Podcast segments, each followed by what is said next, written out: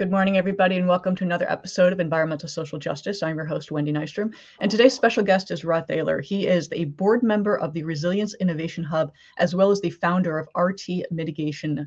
Welcome to the show, Rod. I'm glad to be here. Thank you for uh, having me. Anytime. Um, the work you're doing is actually very, very important with respect to climate change and risk management. Could you please, um, let's start with talking about what RT mitigation does. Well, first of all, people have joked it's Rod Thaler mitigation, but it's not. Other people have said maybe it's Reith and Thaler mitigation, but actually, it's risk transfer mitigation. And yeah. if you if you think about it, there's a there's a real dearth of catastrophe capacity out there, and people need to be incentivized to mitigate. And if if you yeah. provide the financial incentives, uh, people will do it. Uh, we've seen that in Alabama, you know, with big premium discounts. But risk transfer mitigation is something that should get the attention of insurance company executives and reinsurance companies. Because what it means is finding a way to access broader capital uh, and to create lower catastrophe losses by fortifying homes or making homes more resilient, to have a lower catastrophe loss cost, uh, and presumably to be able to access broader capital and, and lower the cost to actually transfer catastrophe risk. And if that if that's possible, it's going to free up some funding, perhaps uh, either de facto amounts that can be can be reapplied to further mitigate risk, which makes the risk transfer even better. Absolutely. So it's uh, it's a, it's a recurring sort of sustainable thing where we need to find more capital dedicated to catastrophe uh, managing catastrophe risk, uh, especially in situations where a social or environmental benefit is being served, and that could open the door to broader capital. But uh, so I'm excited about it because uh, it comes at a time when we know we have to do something to address uh, the increasing amount of catastrophes. Yes, um, I actually talk about this subject quite a bit, you know, background in insurance folks. So when we talk about climate change, we're on a precipice right now with respect to, to insurance and risk and mitigation because we have more frequent storms that are more severe. So we are increasing that risk dramatically. And I just did an interview the other day where we talked about the lack of insurance out there and the premiums are getting higher and people can't afford it. And as Rod was saying, it is so much more effective to mitigate the risk rather than recover from the risk. So stopping it before it starts. And the work that Rod's doing is just that it's helping people figure out ways to incentivize that mitigation. Let's transition to talking about your, your work with the Resilience Innovation Hub. I don't think many people know what that would be. Well, I, I met uh, Richard Seline, who is a uh, he worked in Wall Street. Uh, excuse me, worked in Washington. I that was a misstatement.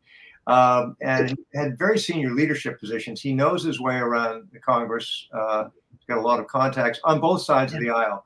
But he's a connector. He's someone who uh, he's brought together a number of different stakeholders.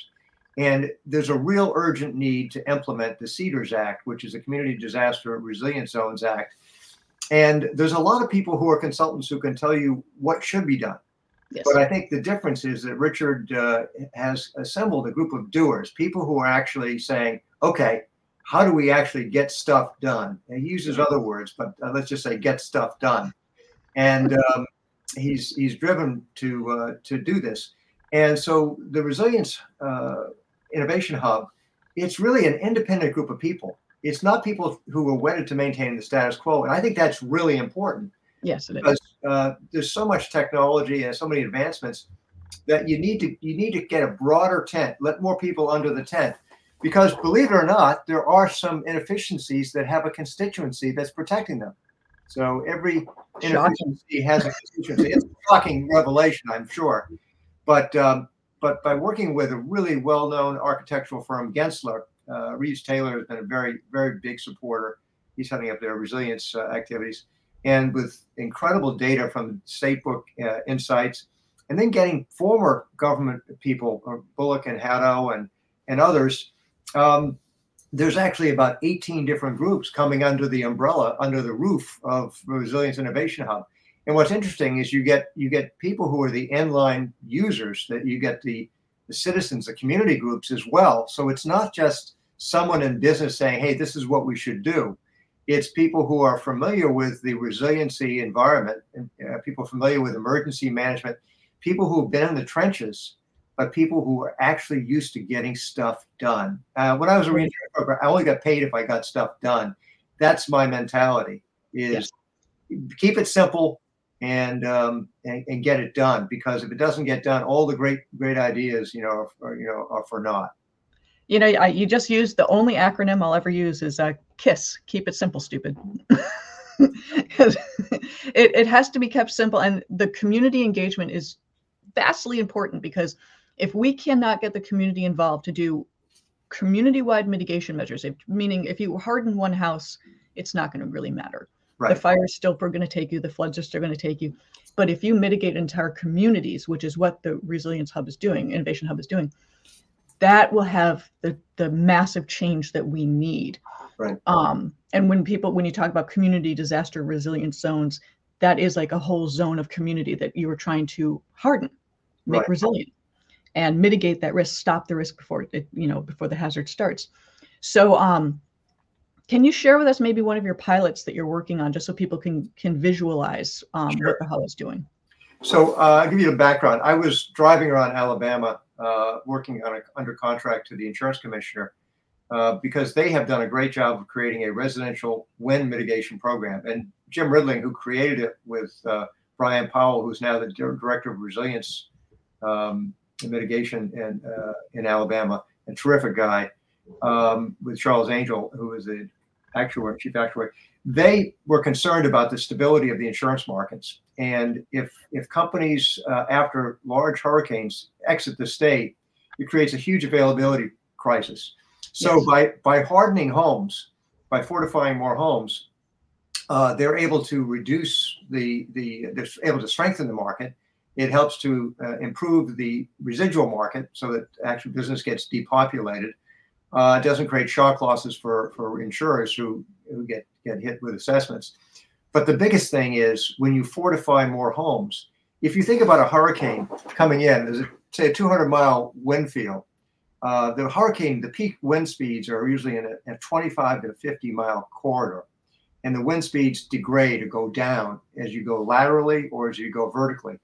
So most wind speeds, even if it's a hurricane of say category three or four, which would be rare, of let's say 130, 140 miles an hour, those wind speeds are only in a 10 or 15 mile corridor and they go down to 120 or 115 or 110.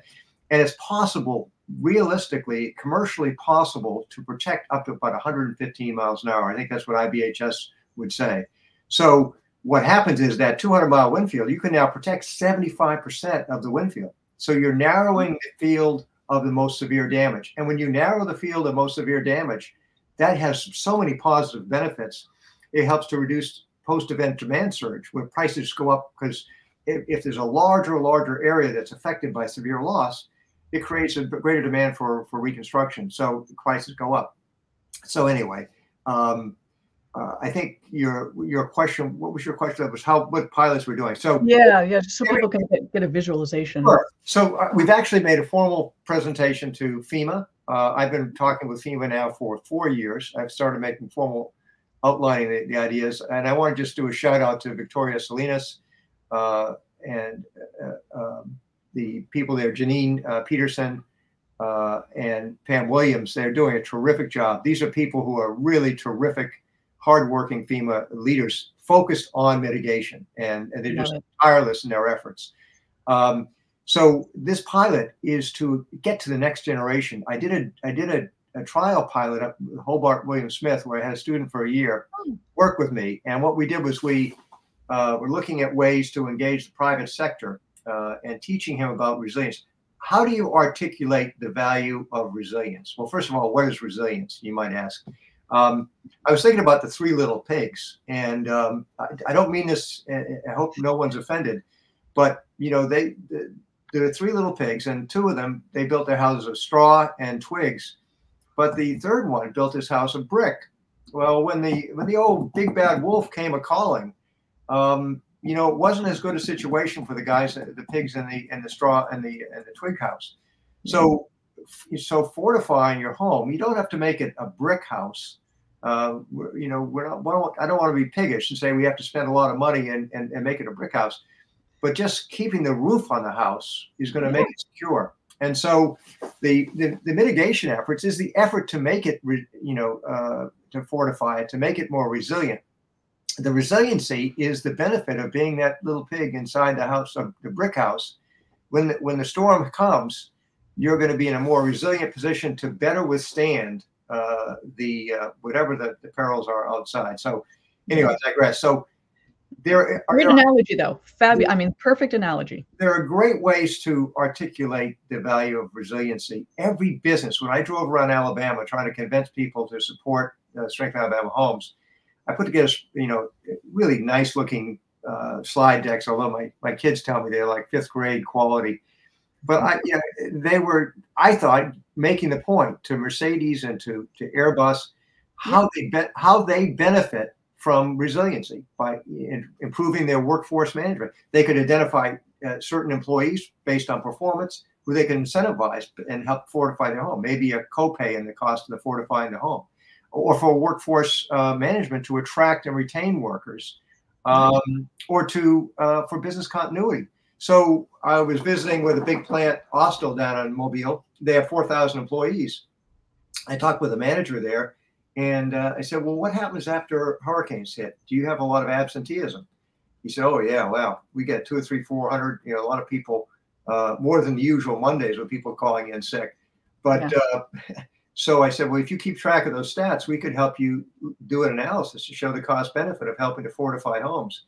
Uh, because it's it's important to be able to get back up and running and not have downtime because they have so many government contracts that they're losing money that they can bill the federal government. So so workforce management, uh, business continuity, there are ways to appeal to the enlightened self-interest of business owners uh, because they can do good things for their surrounding communities that are good for their business. They're good for their operational results.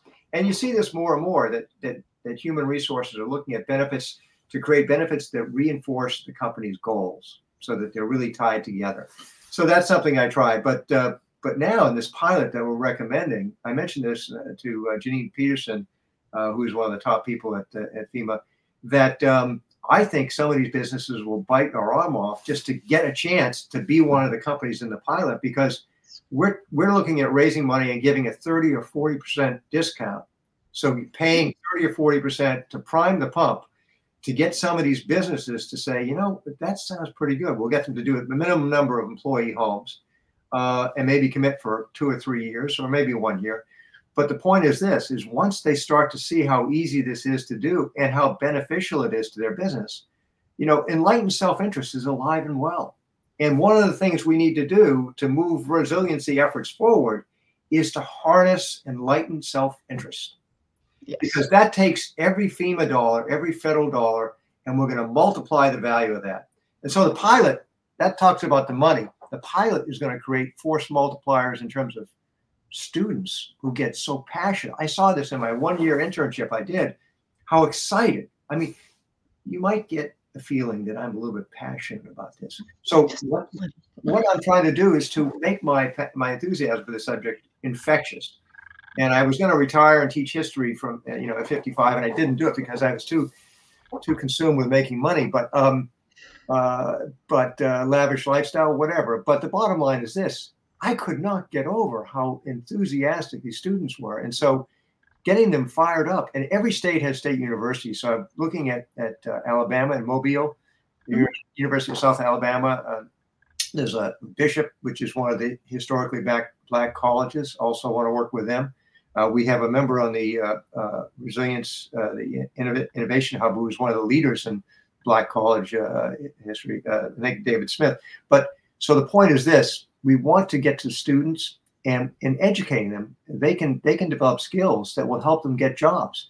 And this is in an area where there's a crying need for people to help. Uh, and so it's a mutually beneficial thing matching people up getting them excited. Uh, millennials next gens are craving the opportunity to make a difference right? Yeah. So and uh, i have four kids and i know they all want to make a difference. The biggest thing i want to do is want to get dad to stop talking. But in any event um, the bottom line is this. These pilots we've, we've, got two scheduled one in mobile and another one in charleston. We'll probably do one in houston. We'll get the students fired up. We'll and educate them and then we'll we'll provide guidance. I've got a great group of guys uh, roger Perret, who is the former chief underwriting officer of uh, at, the hanover companies he's the vice chair of insure uh, i've got uh, George Reith, uh, who is former, he founded uh, Validus Re and uh, was my mentor. He was the CEO of Willis Re, one of the greatest uh, investments made by KKR, um, as well as as well as other people. My brother Warren Thaler, who is uh, president of Gund Investments, um, wow. and uh, you know, so we've got different people with different skill sets coming together, and then of course all the parties within the under the hub of the the Resilience Innovation Hub. Uh, Leadership Connect is a great tool. It's that Rich uh, Richard uh, Seline is, is is going to be developing. We've got insurance regulators. We, have got uh, uh, uh, Eleanor Kitzman, who was commissioner of uh, in in Texas and also in South Carolina. So it's an interesting co- collaboration of people and we're not wedded to maintain the status quo. So, so I tell you the biggest thing, and I, I think this is a critical point. We'd like to. I want to simplify this pilot is not just to be nice and teach people and educate kids.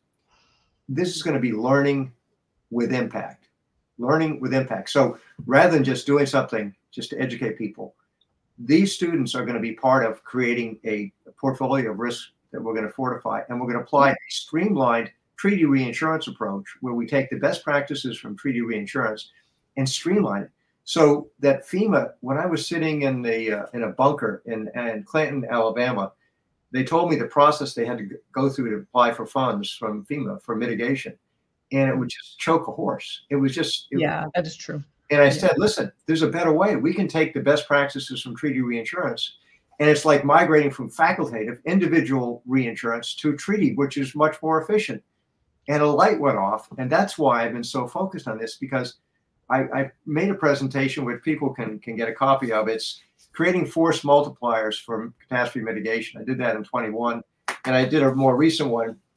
You know, learning uh, student resiliency internships, learning with impact.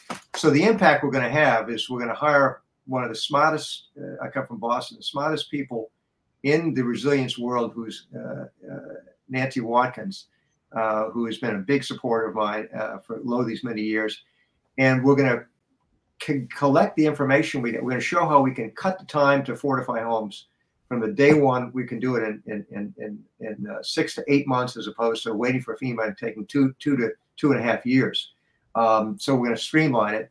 We're going to. I've gone through and done a side by side comparison. Thank thanks to the emergency management people up in uh, in in uh, northern Alabama in Huntsville. They gave me the PDF, so I was able to go through the FEMA BRIC application. And it must have been during COVID or something when I had so little time. My kids always said, "Dad, you should retire and go play golf or do something." But I was there going through this 45 page, question page uh, application. And what I did was I took the best practices from the state mitigation programs. Uh, there's a great program in North Carolina. Uh, Gina Hardy uh, uh, in South Carolina. Ann Roberson is doing a fabulous job with their uh, South Carolina program, and then uh, Brian Powell. So I took the best practices because they streamlined this on a web-based system. You know, nice. it's never too late to let common sense intervene. You know, some of these questions, what happens with a with a FEMA application, as with any government application, they have so many questions they could put in over over the years, and nobody ever takes anything out. You know, it's like it's like hoarding all this stuff, and so it needs to be cleaned out. So I went through and I looked at this from the perspective of FEMA, their fiduciary responsibility, but I looked at it from the standpoint of streamlining this, and I came up with a template which I think will work, applying a much more uh, straightforward questioning without reducing the financial integrity of the questions. And this is something that you just seen Gary Peters, uh, Senate uh, Homeland Security Committee, and um, Senator Cassidy from Louisiana. They just put out a bill to simplify FEMA and accessing federal funding. So That's this so, so this these pilots, uh, you know, pilots we're talking about doing, and uh, I mentioned Nancy's name, and uh, so Nancy's going to help me put this all together with her actu- actuarial credibility to show to FEMA what's the upside for the country. How do yeah. we benefit as a country? How do the states? And I've done some analysis of the, of the fiscal benefits, the stimulus in the states, because it's huge. You know, it's it's it before the loss. You know, there's a way to, to get people working, and to go in. And Brian Powell came up with a great idea, which was creating these 13th grades where we go into impoverished communities and we create training for some of these these communities like Africatown in Mobile, where the last shipment illegally of slaves came into the United States. or we go into uh, uh, Sandy's Island in, in South Carolina, uh, where the first shipment slaves came in in 1565, way before James. Anyway, so what we want to do is we want to go to some of these communities where we're going to look to do work and try to hire and train some of the people, maybe to be inspectors or to work with some of the contractors, so that this is something where you know we're trying to. And and Larry Bacow of Harvard, who I talked to about this, because Harvard made a hundred million dollar commitment to address their entanglement with African American slavery, and um, uh, Claudine Gay, who is now taken over as president, as first African American president of Harvard, um, she, I think, will be supportive of this, where we're not going to ask for Harvard to give us a lot of money, but they could be conveners uh, of sharing best practices. I mean, getting people up at the JFK school to share what the best practices are in terms of uh, states accelerating uh, mitigation efforts, how they can make outreach to the private sector, and and also from a research standpoint, getting universities to tap into the the empirical evidence that helps to quantify, you know, the benefits of resiliency way beyond what simple, you know, what a simple uh, mind can mind can come up with. I mean, there's, there's a lot. For example, you know, you look at the uh, the debris removal issues that come after a storm. Uh, so many local budgets are disrupted because they, they have to pay for all this debris removal.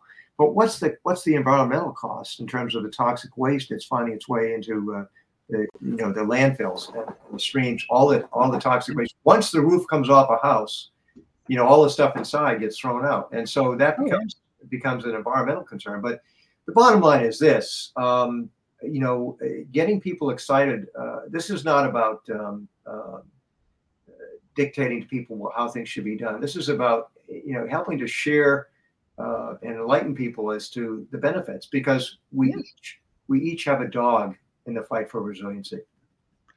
Very true. And you know, I wanted to just um, go back when you talked about FEMA and the application process. It is extremely difficult. Um, I was at a wildfire summit in September, and there were people there that um, they gave a statistic. I forget. It was a very high number of people are actually rejected from their FEMA applications because they just filled it out wrong or they didn't know how to fill it out.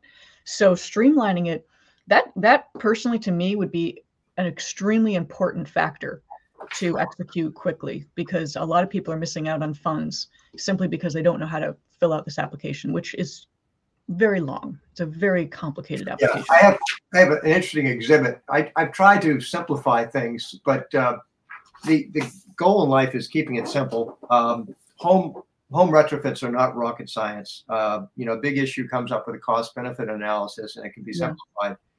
But you know what's really cool is that all these different states um, can become de facto innovation labs uh, where they can things that they do to access the private sector. For example, working closely with community foundations and with impoverished communities. So, for example, the South Alabama Community Foundation working with Africatown and local businesses to create a systematic approach and to work then with universities like Harvard, who or Brown. Brown has made a significant commitment to uh, their African American uh, history of entanglement with African American slavery. So, you know, now we get some wicked smart people who could be bringing good ideas to the table. And um, but the biggest thing is uh, businesses can benefit. Doing good is good for business. And um, you know, I'm I'm pretty excited, pretty pumped up about this, as you might imagine.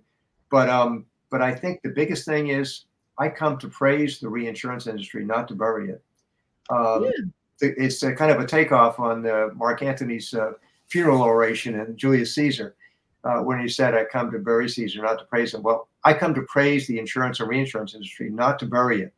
Uh, the fact that they're running headlong away from you know catastrophe exposure and wildfire and certain things, um, they can't really continue to do that. They need yeah. to make a stand. They need to dig in and and and mitigate, improve the risk. And I say this as a 40 year veteran of working with uh, FM Global and Legacy uh, Allendale, uh, they they they are probably the best at loss prevention in the world, and I think that's generally. Uh, and I, I yeah, no, FM has a very good reputation. And having been their top advisor for so many decades, I was able to be. I was with them, when they created their performance based exposure models, where they got basically lower lower cat modeling uh, scores because of the, the, the protection, the prevention.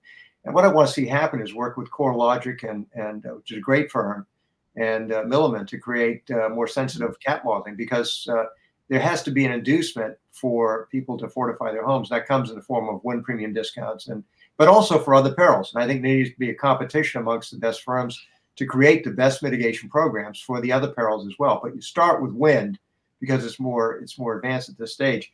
But but once that happens, um, the real excitement here for insurance companies, if they're CEOs, they have to get off this uh, the, this notion that they have to continually grow their premium. They need yeah. to think about bottom line profitability. Uh, I know I know they think about that, but so many public traded companies, you know, they don't want to give up the volume. But I can tell you right now that someone like uh, Nancy uh, Watkins and, and others in actual field, and I could even do it myself, although it would be little more cryptic, is to show how uh, investing in mitigation, fortifying homes systematically, supporting state mitigation programs, will reduce the volatility of their net retained losses, but it also reduce their residual market charges and it will reduce the cost to buy reinsurance. And so they do have a lot to gain, but uh, but they're not running to the to the party here because, uh, as I've learned from their trade groups, they don't want to be told by insurance commissioners how to use their capital, and they view that when they have to have mandatory discounts on premiums, that that is a de facto uh, mandate uh, to, to them as to how they use their capital. So they need they need basically they need a checkup from the neck up. Okay, they need to see how they can benefit because they will benefit, and uh, we'll show that empirically. And um, you know, but there are some parties in the industry that benefit by volatility. I won't go and point out any names, but but you know, uh, every constituency has uh, every inefficiency has a constituency, I should say. So, uh, but I think I think getting the insurance industry behind us is going to be really important. It would probably be the most tangible thing they can do. And once you get other industries like uh, supporting fortifying homes, it becomes a de facto quota share for the benefit of the insurance industry. So, the more they look into this, I think the more they'll they'll catch on. And I think um, that's the exciting part of this is that uh, uh, it, it, can be something where the insurance industry can be a leader uh, in, yeah. in, in making the country more resilient. No, you're absolutely right. And um, the insurance industry does need to do a little bit of change. I mean, I talk about insurance and climate quite a bit, and I've interviewed numerous people. And the the big thing is the effective communication. Because um, when I first left the insurance industry, I was actually hired to teach a class called Insurance 101 for Climate Activists. Because people kept asking me, you know, why don't you just cover climate? And I said, well, what what part of climate? And they said, just climate in general. I'm like, well, that's not a tangible risk. You can't really do that. And then the second factor is, you know, when they say, why don't, why are insurance companies keep raising rates? It's like, well, you know, as a friend of mine coined it, she said, they're not a charitable institution. They have to make a profit.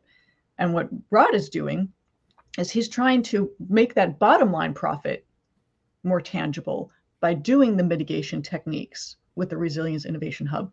And I love the fact of the education aspect. The students are, you're right, students and the younger generation, they want a purposeful life, they want meaning to their job. We are seeing that, and it's extremely important. And the fact that you're educating and teaching, and you're also doing apprenticeships. Um, I saw that in the write up. Um, could before I let you go, could you just explain really quick about the apprenticeships that you guys are doing?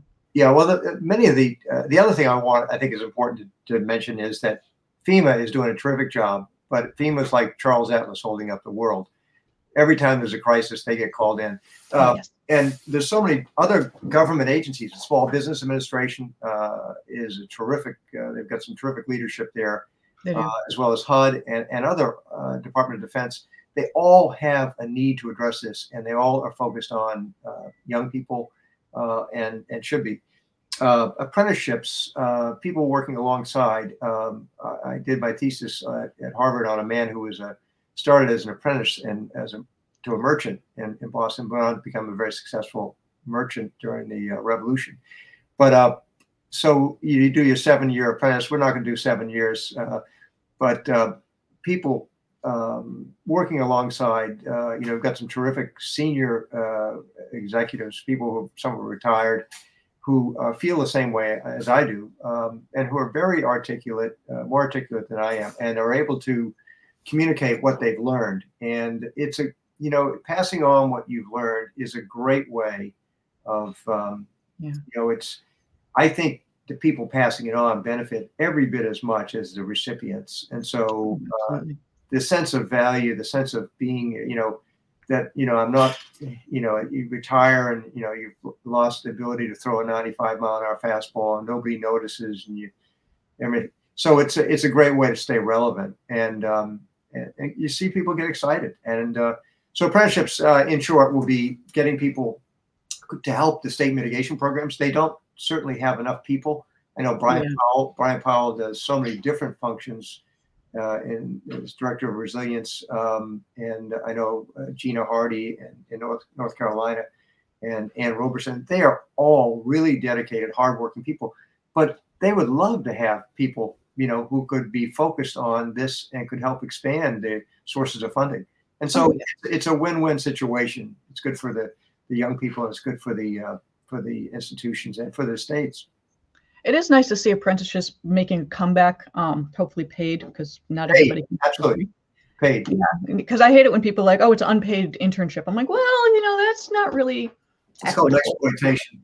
yeah it's not equitable for everybody so um, i love the fact it is paid and learning as you said passing down knowledge you can read every book you can go to every class you can do webinars one-on-one learning by doing and learning from someone's expertise is invaluable And by the way, you mentioned books. I just I don't want to appear to be Ill- illiterate.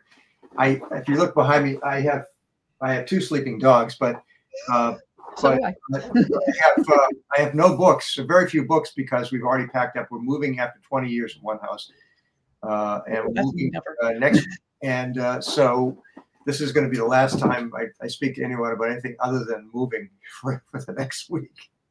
Moving is hard. Um, I, I I stopped counting after my 20th move. I'm like i can't i cannot even look at that anymore. So so i get it. Um, but um, rod thank you for your time today. I know you've got a lot going on. You're very busy moving and the your rt mitigation and everything. How is the best way for people to find you if they want to engage in what you're working on? Sure, you can uh, reach out to me on web, my website or reach out at rod at rtmitigation.com, rod at rtmitigation.com, or uh, my cell phone, 516 244 3336. Um, But, uh, you know, it's, I'd be, be more than pleased to talk to people. Um, I do have a few other jobs I do. I'm the director of uh, traf- traffic flow at our local food pantry. So, uh, uh, but I, uh, but I'm looking forward to, to these pilots and the teaching. And uh, one, also just a, a shout out to Richard C. Line for all the good work that he's doing. magnificent person yes. He is he's definitely doing a lot of good in this world. There is no doubt. Um, but thank you rod for your time. The work you're doing is extremely important from the community outreach to the education to just trying to fix this precipice that we are on. Because when the i just did an interview talking about how basically insurance risk is financial risk and if we have c- catastrophic losses it will have a domino effect through our entire financial industry so it's very, very important that we focus on the insurance aspect, get the mitigation in place, and stop these, you know, disasters from affecting our homes and communities as a whole. So thank you for your time. I, I really do. One last word. It's it's just remember it's never too late to It let common sense, to let common sense intervene. And some people find that difficult. no, thank you, Rod, for your time. Um, I'm Wendy Nystrom, your host with Environmental Social Justice. Please check out Rod. It's rtmitigation.com. Excellent organization, great group, doing good work, Rod. Thank you very much. Appreciate it. Care. Thank you very Take much.